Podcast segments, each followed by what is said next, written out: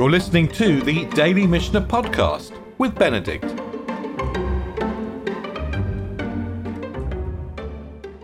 We learnt yesterday about two kinds of messengers. Once the new moon has been declared, once the new month has been declared, there are going to be messages or messengers or signals that go out from Jerusalem to the people of Israel, to the diaspora, to tell them this is the calendar. Because a month can either be 29 or 30 days. The exact time of a lunar month is 29 and a half days. So the months are going to be either 29 or 30 days. And in order for us to celebrate the right festivals, we need to know which is which.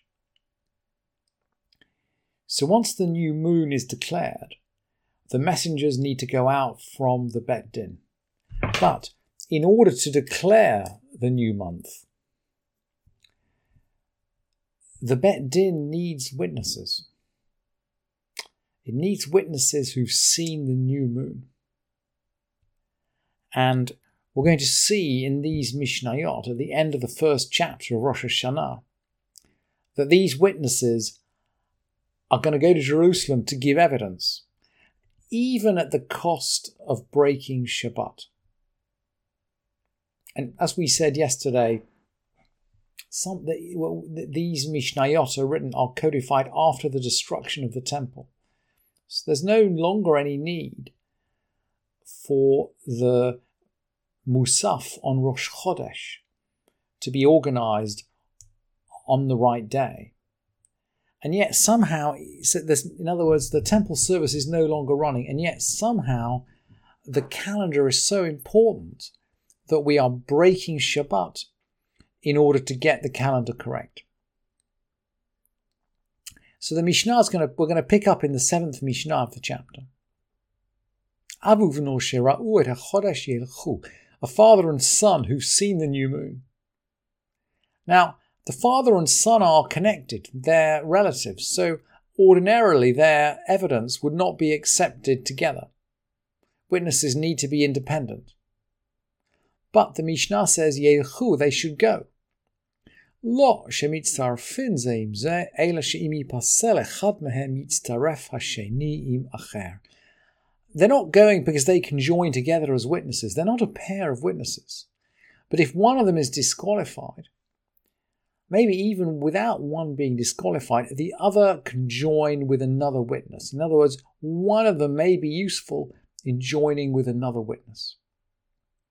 Rabbi Shimon seems to have a different view about witness eligibility. Rabbi Shimon Omer, Abu v'chol hakrovim ksherin le'edut chodesh. Rabbi Shimon says a father and a son, and any relative is eligible to testify to the appearance of the new moon. And a halacha doesn't go according to Rabbi Shimon, but well, we'll see how this plays out. Actually, we'll see how this plays out. But Rabbi Shimon has a view that somehow Eduta Chodesh is different. Rabbi Yossi says, Amar Rabbi Yossi, Maaseh it once happened that Tobias the doctor, so people were interesting that people are still really proud of the fact that they have a relative or a friend who's a doctor. Not quite my son the doctor, but it's that theme is still going through. So Tovia Harufe, Toby the doctor, Shera'at Chodesh Birushalayim Huv Nor Ve'avdom Shuchrar. Toby the doctor saw the new moon in Jerusalem with his son and his freed slave. The priests accepted his evidence and that of his son. And they disqualified his slave. This is the first time, by the way, we've heard about the Kohanim, about the priests, getting involved in Kiddush HaChodesh. I don't think we're going to see them again. But clearly there's some tension here, or there's some tradition that we don't we don't understand fully. Because the Mishnah goes on. din, when they came before the Bet Din, and the, it's the Bet Din that has to sanctify the new month, not the Kohanim. When they came before the Bet Din, kiblu otovet avdo ufaslu et beno. when they appear before the court, they accepted his evidence and that of his slave, because a man and his freed slave, they're both independent witnesses. Ufasluet, but no, they disqualified his son because the relatives are not eligible. That's essentially the message of this Mishnah. The relatives are not eligible, even though they can still both go together in case they can match up with some other witness.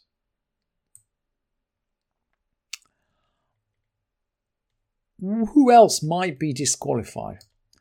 Eluhen hapsulin. These are disqualified. These are disqualified from giving giving evidence. And the first part of this Mishnah is nearly a carbon copy of a Mishnah in Sanhedrin. I think it's in the third chapter. It's either the third or the I think it's the second chapter of, of it's, it's the second or third chapter of Sanhedrin anyway, and it's the second or third Mishnah. There's, twos and threes here.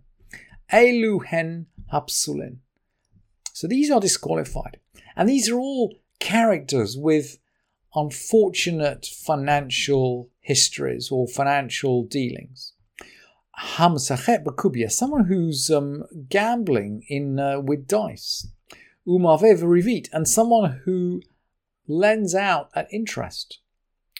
Umafriche yonim, someone who races pigeons. Again, this is a bit like playing with dice, actually.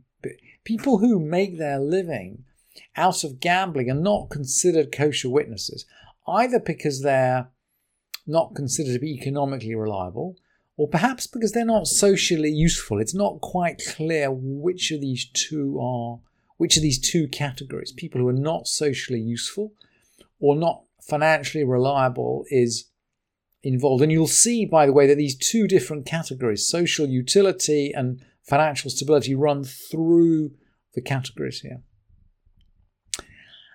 The Mishnah goes on, Visochrei Shvi'it, people who are trading in seventh year produce. Seventh year produce is ownerless. We can go in the field and take it, but we can't trade it.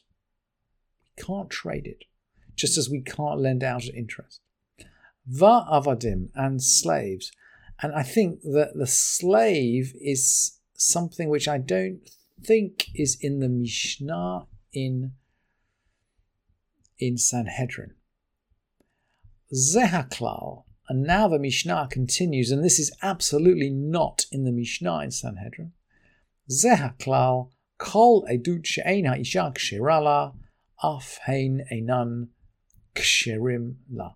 Any testimony for, for which a woman's not qualified, they too are not qualified. So a woman can give evidence, for example, that her husband has died. So her evidence is accepted for certain areas, but not in monetary cases. And the Mishnah is saying, okay, these, I think these must include the slaves as well as.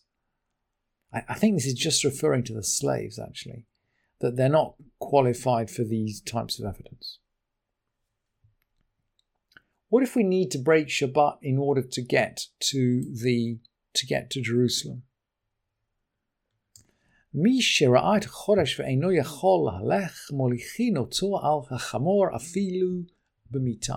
Someone who's seen the new moon and can't walk, this is who can't walk to Jerusalem, we bring him on a donkey or even in a litter. So this is on Shabbat, right? We're going to break Shabbat in order to get the witness to Jerusalem. And if they might be attacked, they're going to take sticks. And if the distance is great, they're going to carry provisions with them. So they're going to carry provisions in the public space in order to get them to Jerusalem.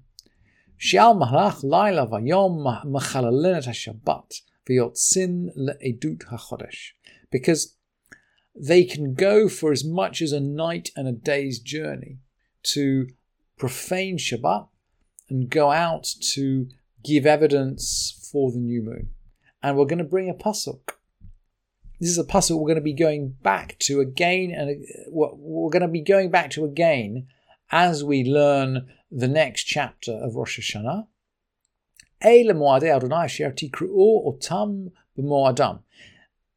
These are the festivals of the Lord, which you shall proclaim at their appointed time. Asher tikru'u otam moadam. The festivals need to be proclaimed. And the Sifra, uh, in interpreting this verse, explains that the festivals only exist because they are proclaimed. In fact, Maimonides in Sefer Mitzvot goes on to explain that somewhere in the land of Israel there is a Beit Din. Somewhere there is a Beit Din that is proclaiming the new month every single month. And the Rambam explains there that the fact that we are celebrating the right festivals today, that we, you know, we take we celebrate Pesach on the right day, we celebrate Rosh Hashanah on the right day, and so on. The fact that we can celebrate the festivals out on the right day is not because we can calculate the calendar. It's not because we look up the date in the calendar. But he explains that it is because of this Bet Din somewhere in the land of Israel that is proclaiming the new months. I hope they're proclaiming them according to the calendar that we have calculated that we have. But it's because of that Bet Din that we are able to celebrate the festivals on their appointed times. And I guess because Shabbat is the first of the festivals, is included in these festivals. I think that is, the Sifra does not make it clear when it drushes this pasuk, it just gives the drush. But I think the implication is because Shabbat is one of those festivals, we can sacrifice a little bit of Shabbat in order to make the other festivals work correctly. Thank you for listening to this edition of the Daily Mishnah Podcast with Benedict.